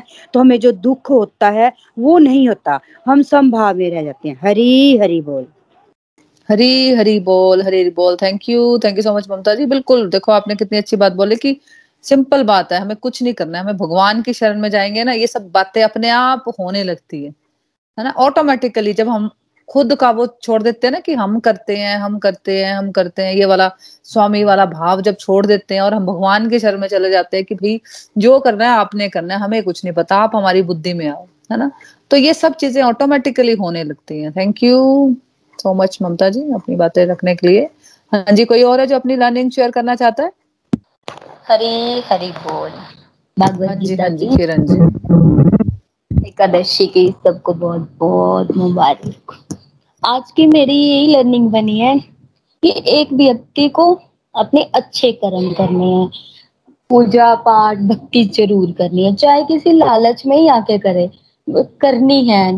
अगर किसी लालच में भी आके करेगा तो भक्ति तो कर रहा है ना, ना करने से बेहतर है कुछ करना। इसलिए भक्ति चाहे किसी उम्मीद से करो तो करनी चाहिए। दूसरा ये लोग जो आपने पढ़ाया उसकी ये बनी, अगर हमें सुख दुख या इच्छा से परे होकर रहना है तो फिर हमें सुख दुख का अभाव भी नहीं होगा। अगर हम देखें सुख आ रहा है या दुख आ रहा है या कोई इच्छा पर बैठे, तो फिर जब इच्छा नहीं होगी तो फिर हमें दुख होता है। तो हमें सिर्फ अपना कर्म करना है, भक्ति करनी है, बाकी जो भगवान जी करते हैं, कर रहे हैं और करेंगे वो तो अच्छा ही करेंगे। हरी हरी बोल, हरी हरी बोल, हरी हरी बोल। बिल्कुल, जो करेंगे भगवान बिल्कुल अच्छा ही करेंगे। और सबसे बड़ी बात है कि जो आपने बोला कि कुछ ना करना, कुछ करना, कुछ ना करने से तो बेटर है ना। बिल्कुल, अगर हम भक्ति कर रहे हैं, अगर हम किसी एक्सपेक्टेशन से कर रहे हैं, मान लो, है ना, और मान लो एक मदर है जो बिल्कुल ही भक्ति नहीं करती, भगवान को मानती नहीं, अपनी दुनिया में चली हुई है ना, और एक मदर है कि चलो भगवान का नाम जाप करती है, उसको लगता है कि चलो मैं फैमिली के लिए कर रही हूँ, मेरे बच्चे अच्छे हो जाएं या मेरी फैमिली में अच्छा प्रेम भाव रहे, है ना, तो इसके लिए वो कर रही है। तो भगवान कहते हैं कि मैं उससे खुश होता हूँ जो किसी फल की अटैचमेंट से भी मेरी भक्ति अगर कर रहा है ना, कोई भी काम वो कर रहा है किसी अटैचमेंट से करता है तब भी मैं खुश होता हूँ, है ना। वो नेक्स्ट लेवल हो जाता है जब हम फलों की चिंता वाली बात छोड़ते हैं। तो लेकिन जब पहले तो हमें इस लेवल से ही गुजरना पड़ता है कि जब हम भक्ति करते हैं या कोई भी काम करते हैं, जब हम फलों की अटैचमेंट से करते हैं, है ना। Thank you so much Kiran ji. हाँ जी, कोई और है जो अपनी लर्निंग शेयर करना चाहता है? हरी हरी बोल मोना जी, हरी हरी बोल एवरीवन। सबको एकादशी की बहुत बहुत शुभकामनाएं। आज का सत्संग बहुत बहुत ही अच्छा था और मैंने आज के सत्संग से ये सीखा है कि हमें जो स्थिति है, मुक्ति के योग्य जो स्थिति है वो है कि हमें समभाव रहना है। समभाव मीन्स सुख में बहुत ज्यादा एक्साइटेड नहीं होना, दुख है तो हमें ज्यादा डिप्रेशन में नहीं जाना है, उसमें एक समान रहना है। अब ये सुख दुख कैसे है कि जब हम एक्सपेक्टेशंस लगाने लगते हैं, हम ये काम कर रहे हैं तो हमें ये चीज आनी चाहिए, उसका रिजल्ट हमारे पास ये होना चाहिए, ये चीज कर रहे हैं ना करेंगे तो उसकी वजह से ये हो जाएगा। तो प्रभु श्री कृष्ण कहते हैं जिस तरीके से अर्जुन को देते हैं वो एक्चुअली अर्जुन एक तो एग्जाम्पल सेट की है ना उन्होंने हमारे जीवन में, एक्चुअली वो हम लोगों के लिए ही ये गीता का ज्ञान है कि हमें अपनी जिंदगी में, अपनी दुनिया में, अपने जीवन में कि क्या करना है क्या नहीं करना है, उसके साथ हमें अपनी एक्सपेक्टेशंस नहीं जोड़नी है। हमें अपना काम भगवान से जोड़ना है, हमें अपने आप को भगवान से जोड़ना है, श्री हरि से जोड़ना है। उससे एक्सपेक्टेशंस की मैं इतना काम करूंगी तो मुझे रिजल्ट में ये मिलना चाहिए, वो नहीं। जहां एक्सपेक्टेशंस होंगी वहीं पे आपको सुख दुख। आज मोना जी ने बहुत सारी एग्जाम्पल्स दी, जैसे एक पिता है कि मैं इतना ये करूंगा वो करूंगा, बुढ़ापे पे मेरे बच्चे मेरा ध्यान रखेंगे, और अगर इन केस वो नहीं रखे तो आपका दुख का कारण, क्योंकि आपने उनसे अपनी इच्छाएं जोड़ के रखी थी, आपने एक्सपेक्टेशंस लगा के रखी थी और वो नहीं हुआ तो दुख बन गया आपके लिए कि मैंने तो ये सोचा था मेरे बच्चे मेरे साथ ये करेंगे पर उन्होंने तो कुछ नहीं किया, तो एक घोर दुख बन जाएगा आपके लिए। वहीं पे अगर आप अपना कर्म का, अपने कर्तव्य का निर्वाह करें विदाउट एनी एक्सपेक्टेशंस, कुछ भी उम्मीद लगाए बिना, तो उससे क्या होगा कि वो करें ना करें वो तो बात की बात है, लेकिन आपने अपना कर्म किया। श्री हरि कभी भी किसी के साथ कुछ भी गलत नहीं होने देंगे, वो उनके कर्मों का ध्यान श्री हरि रखेंगे। मेरे कर्म का ध्यान मैं अगर बिना किसी ये सोचे बिना करूं कि आज मेरे बच्चे आने वाले कल में मेरे साथ ये करेंगे वो करेंगे, मेरा अच्छा करेंगे, मेरा ध्यान रखेंगे, तो इसमें वो एक अटैचमेंट। लेकिन इसमें भी भगवान श्री हरि कहते हैं कि कुछ जैसे एक कंपैरेटिव, वो डिग्री ऑफ कंपैरिजन होता है, कुछ नहीं करना से बेटर है कुछ रिजल्ट आप एक्सपेक्टेशंस लगा के कर लो, something is better than nothing, तो वो कर लिया। फिर उसके बाद कि सुपरलेटिव डिग्री में ये आ जाएगा कि आप कुछ सोचो ही ना, बस अपना अच्छा कर्म करते चलो करते चलो, श्री हरि देखेंगे आपके कर्मों के अनुसार आपका जो भी है आपको फल जरूर मिलेगा। सिर्फ अपने आप को आप श्री हरि पे छोड़ दो, सरेंडर कर दो उन पे, तो एक संभाव सा जो है अपने अंदर रखो, ना एक्साइटेड ओवर एक्साइटेड कहेंगे या डिप्रेशन, वैसा कुछ नहीं है। ये सुख दुख जो है एक साइकिल की तरह है, दिन रात की तरह है, जिस तरह हर दिन के बाद रात आती है, रात के बाद फिर दिन आता है, तो ये भी उसी तरीके से चलता रहेगा। सिर्फ हमें अपने फोकस करना है अपनी ड्यूटीज पे, जिससे हमें श्री हरि के साथ जोड़ के रखना है हर काम में। मैं एक बड़ी छोटी सी एग्जाम्पल नहीं है, एक्सपीरियंस है। मेरी छोटी बेटी रात को सोते हुए अगर दिन में सो जाए तो रात को उसे नींद नहीं आती, फिर बुरे बुरे विचार आते हैं उसके मन में। बच्चे देखते रहते हैं टीवी, तो उसमें कुछ भूत वाला कुछ देख लिया, तो रात को वो मुझे कहती है मम्मा, मैंने कहा मम्मा मुझे नींद नहीं आ रही, मुझे कुछ डर सा लग रहा है। मैंने कहा अच्छा आप हरे कृष्णा बोलो, महामंत्र बोलो, ठीक हो जाएगा। मम्मा अगर मेरी जगह आप बोल दोगे तो मेरा मन ठीक हो जाएगा या मेरे अंदर बुरे विचार नहीं आएंगे। मैंने कहा देखो वो आपको हेल्प करेगा, आपने मेरे साथ किया है, डेफिनेटली आपको आपके कानों तक जाएगी, आप अंदर ही अंदर ध्यान होके आप भी बोलोगे। लेकिन एक टाइम ऐसा आया कि मैं बोलती गई, अपने आप उसके मुंह से उसने भी बोलना शुरू कर दिया। जो पहले मना कर रही थी, मुझे कह रही थी कि आप ही करो मम्मा, मैं नहीं करूंगी, और मैंने कहा अच्छा ठीक है कोई बात नहीं, मैं करती हूँ, आप सुनो ध्यान से। तो वो सुनते सुनते इतनी मग्न होगी, उसे पता ही नहीं चला कि उसने खुद भी बोलना शुरू कर दिया। तो ये है कि आप अपने आप को अपने एक्सपेक्टेशंस ना लगाएं, तो अपने कर्म का निर्वाह कर हरी हरी बोल, हरी हरी बोल, हरी हरी बोल, हरी हरी बोल। ब्यूटीफुल रिव्यू मीनाक्षी जी, बहुत ही बढ़िया लर्निंग है ना। मतलब अगर ये कॉन्सेप्ट अगर समझ आ गया आपको, है ना, कि भाई सरेंडर टू गॉड, बस, है ना, कुछ नहीं है, कुछ बाकी सब ये बातें सब समझ आने वाली हैं। बस एक बार हम जब भगवान पे छोड़ देते हैं ना सब अपना, कि भाई जो कुछ भी है प्रभु मुझे नहीं पता, मैं क्या कर रही हूँ, मैं ठीक, पहले बात तो हमें पता ही नहीं होता हमें करना क्या है, हमें कौन सी चॉइस लेनी है। मैं अपने लाइफ के एक्सपीरियंस से मैं ये बोल रही हूँ, बिल्कुल नहीं पता होता हमें कि कौन सी चॉइस हमें लेनी है ना। तो हम भगवान पे जब सरेंडर कर देते हैं ना, भगवान को हम बिल्कुल अपना मतलब वो बना लेते हैं कि भाई नहीं, भगवान के बिना तो मेरा गुजारा ही नहीं है, है ना। तो फिर क्या होता है, फिर भगवान हमारी चिंता करने शुरू कर देते हैं, है ना। तो बस 100 बातों की एक बात की सरेंडर टू गॉड, है ना। और सबसे बड़ी बात है कि अगर हम कर्मों की क्वालिटी पे ध्यान देंगे कि एक्चुअली मैं कर्म क्या कर रही हूँ, जब मैं कुछ भी ऐसे मन घड़ंत कर्म करूंगी मैं, हाँ, तो भाई मेरे को रिजल्ट भी तो वे फिर वैसे ही मिलने वाले हैं ना।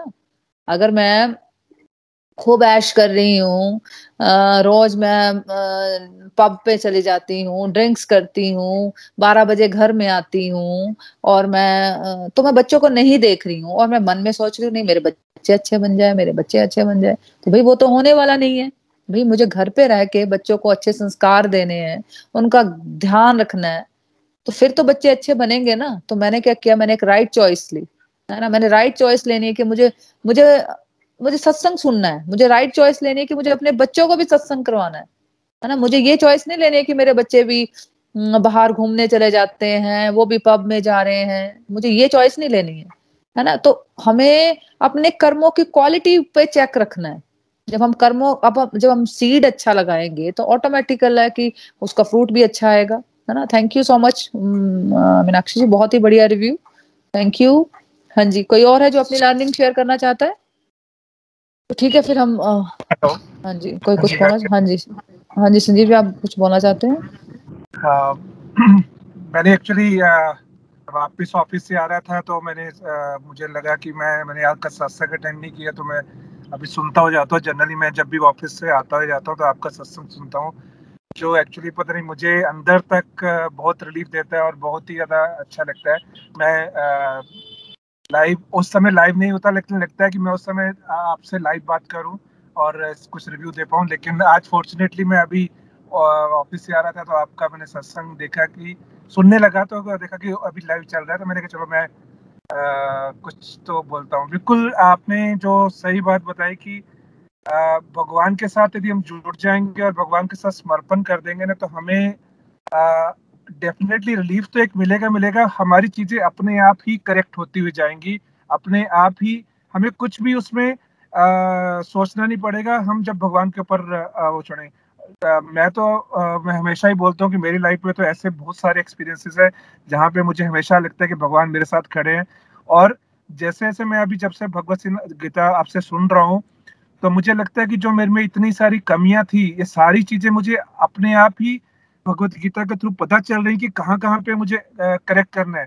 जैसे एक सबसे बड़ी बात मुझे लगता है कि मैं काम नहीं रहता हूँ, तो अभी जब भी कुछ मुझे लगता है कि मेरे को कुछ गलत चीज हो रही है, गलत बोल रहा हूँ, ये कुछ है, इमीडिएटली थॉट आता है कि नहीं यार, ये तो मेरी ऑलरेडी गलती है, इसको मुझे ठीक कैसे करना है, और उसके ऊपर काम करना शुरू करता हूँ। और मुझे उसका रिजल्ट मिलता है कि मुझे एक पीस ऑफ माइंड जो बहुत ज्यादा मिलता है, वो सबसे बड़ी बात है, और चीजें ठीक होनी शुरू हो जाती हैं। दूसरी बात, जो हम कर्म करते हैं वही हमारे सामने बार बार आते हैं। जैसे बिल्कुल हम जो चीज डेली सोचेंगे, डेली करेंगे, वही हमारे पास रात को सपने भी आएंगे, और रात हमेशा ही वही चीज माइंड में चलेगी, ठीक है, उसी का ही हमें आउटपुट मिलेगा। मैं एक आप ही का एग्जांपल देता हूँ। मैंने शायद आपसे 2-3 दिन पहले बात शेयर भी की थी कि आप रात को कई बार एकदम उठ जाते हो और बात करते हो, भगवत गीता के बारे में बात कर रहे होते हो, ठीक है, कि ये मैंने चैप्टर या कुछ भी आप उससे, मुझे अभी एग्जैक्टली याद है, लेकिन आप उसके बारे में बात कर रहे होते हो। वो इसलिए क्योंकि आपका इस समय फोकस आपकी बात करना, या जिससे भी टेलीफोन पे बात करते हो या जब भी कुछ करते हो, तो हमेशा भगवत गीता के चैप्टर्स के बारे में या भगवत गीता के भगवान से अटैच चीजों के बारे में ही बात करते तो वो आपके उसमें नेचर में और हर समय निकलती है। यदि हम वही कह रहे हैं कि हम गलत करेंगे तो गलत चीजें, नेगेटिव चीजें सामने आएंगी। बिल्कुल, ये तो फैक्ट है। दूसरा एक सबसे इम्पोर्टेंट चीज है थैंकफुल। हम एक्चुअली सच में जो हम करते, जो हमारे साथ होता है ना, उसको हम बोलते हैं कि ये तो मैंने किया। ये बहुत हमेशा हर आदमी में रहता है, ये तो मैंने किया, मेरे करने से ऐसा हुआ। और जो चीजें नहीं होती, कुछ गलत हो, हम भगवान के ऊपर डाल देते हैं। जबकि ये तो रिवर्स होना चाहिए। हमें हर समय भगवान से एक्सपेक्टेशन की जगह थैंक यू का भाव होना चाहिए, थैंक यू ही करते रहना चाहिए, जिससे आपको अपने आप देखेगा कि जो एक्सपेक्टेशन है वो एक्सपेक्टेशन आपको रिजल्ट में डबल मिलेंगी, ट्रिपल मिलेंगी। ये तो मेरा एक पर्सनल एक्सपीरियंस है। बस थैंक यू करते हुए जाओ और भगवान हमें अपने आप ही देते हैं, हमें मांगने की जरूरत ही नहीं पड़ेगी। हरी हरी बोल जी, हरी हरी बोल, हरी हरी बोल, हरी हरी बोल। Thank you so much Sanjeev ji आज अपना रिव्यू देने के लिए। और बिल्कुल आपने कहा कि जैसे हमें थैंक यू का भाव रखना है। बिल्कुल, देखो जिसने हमें सब कुछ दिया है ना, वही मैं बार बार बोलती हूँ कि 10 में से 10 चीजें मांगी हमने अगर, तो 8 मिली है हमें, 7-8 मिली है हमें, है ना। लेकिन 1-2 चीजें जो नहीं मिली, उसका रोना रोते रहते हम कि नहीं, ये नहीं दिया भगवान, ये दे दो बस, ये लास्ट है, इसके बाद नहीं कुछ। भाई वो लास्ट कभी नहीं होगा, वो पूरा हो जाएगा, फिर एक नई लिस्ट तैयार है, वो एक नई लिस्ट तैयार है ना।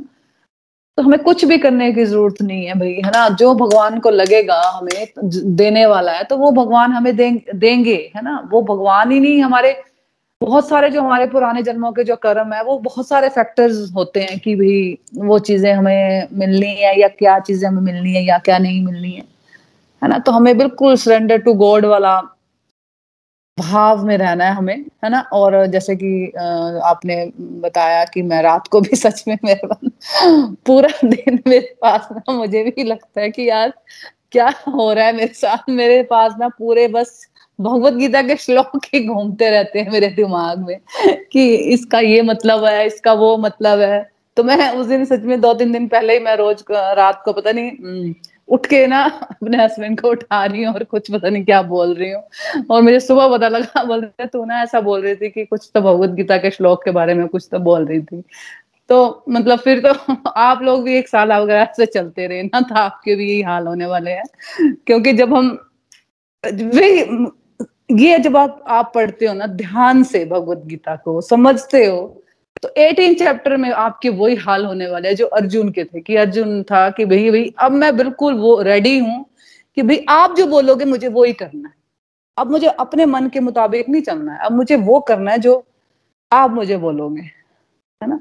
तो ये हम सब भी फील कर पाएंगे, लेकिन हमें थोड़ा सा समझना है कि भगवान क्या बोल रहे हैं। हमें अपनी लाइफ से रिलेट करनी है वो चीजें कि एक्चुअली भगवान हमें क्या बोल रहे हैं, क्या गाइड कर रहे हैं हमें, है ना। सबको अपनी अपनी सिचुएशन के हिसाब से भगवान, अब मुझे तो पता नहीं है क्या सिचुएशन है आपकी, लेकिन भगवान ने माध्यम बनाया है मुझे, तो अब आपको आंसर मिलेंगे आपको कि भी भगवान ये कह रहे हैं मुझे, अच्छा भगवान ये कह रहे हैं मुझे।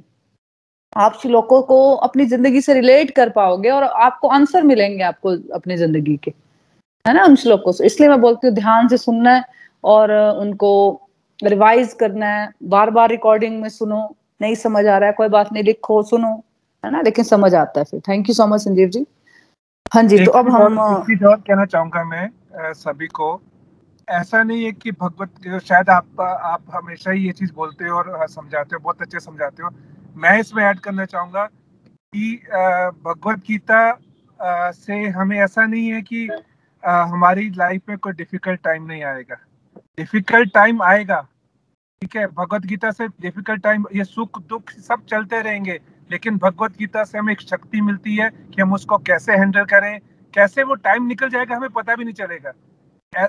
इस पिछले 2 साल में जो अप्स एंड डाउन्स हर बंदे की लाइफ में हो, ऐसा कोई भी नहीं बोल सकता है कि नहीं मैं तो बहुत सुखी था। हाँ ठीक है, राशन वाले जो दुकानदार होंगे उनकी लाइफ में बहुत अच्छा गया होगा, बहुत अच्छी वो होगी क्योंकि हमने बहुत खरीदारी की उन लोगों से। बट यस, यदि हम उनको छोड़ दें तो हर बंदे की लाइफ में अप्स एंड डाउन अभी भी 2 साल में आएंगे और हर बंदे की लाइफ में आते ही रहेंगे, ये एक्सपीरियंस है। लेकिन उसको शक्ति जो हमें देती है भगवत गीता की, किसको किस चीज को कैसे हैंडल करना है एकदम बारीकी से समझाया गया है और हमें सच में पावर मिलती है, बहुत पावर मिलती है। ये हमें जब हम पूरा स्टडी करेंगे और समझेंगे और इम्प्लीमेंट, सबसे बड़ी बात इम्प्लीमेंट करेंगे। सुनने से कुछ नहीं होगा, बार बार हम डिस्कस कर सुनने से कुछ नहीं। हाँ, ना सुनने से सुनना अच्छा है, लेकिन जब उसको इम्प्लीमेंट करें, देखिए आपकी लाइफ में कितना चेंजेस आएंगी, शायद वो आप खुद एक्सपीरियंस करेंगे।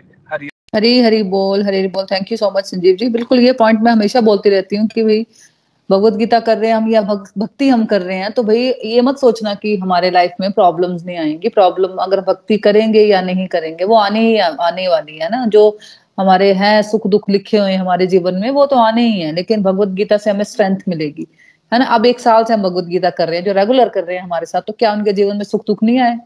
मैं अपना बोल रहा हूँ, चलो मैं अपना बोलती हूँ। मेरे 1 साल में बहुत सारे सुख दुख आए हैं, है ना। लेकिन क्या आपको एक दिन भी ऐसा लगा कभी कि आज मैं उसकी वजह से मैं नहीं, आज भी जैसे मेरा इंजेक्शन लगना था, मुझे 2nd डोज लगनी थी, तो मैं इंजेक्शन लगवाने गई थी तो लेट होगी, तो मुझे नहीं लगता कि मैं किसी अपने उस प्रॉब्लम की वजह से मैंने कभी भगवत गीता आपको सेशन ना करवाया हो, है ना, कि पर्टिकुलर। वो कई बार ऐसा है कि मैं बिल्कुल ही कई बार ऐसे स्टक हो जा गई, कहीं पे फंस गई, मैं कहीं चली गई या कुछ ऐसा हो गया, तब मेरा सेशन नहीं होता। अदरवाइज मेरा कभी ऐसा नहीं हो कि आज मैं बहुत दुखी हूँ तो मैं सेशन नहीं करवाऊंगी, ऐसा नहीं होता, है ना। ऐसा कभी नहीं किया मैंने और ना मेरे को लगता है मैं कभी कर पाऊंगी ऐसा, है ना। क्योंकि अब ये समझ आ चुकी है कि भाई सुख दुख तो आने ही आने हैं, तो उसको अपने अपने मन में इतना नहीं सोच लेना कि भाई उसके लिए हम भगवान का नाम ही ना ले, है ना।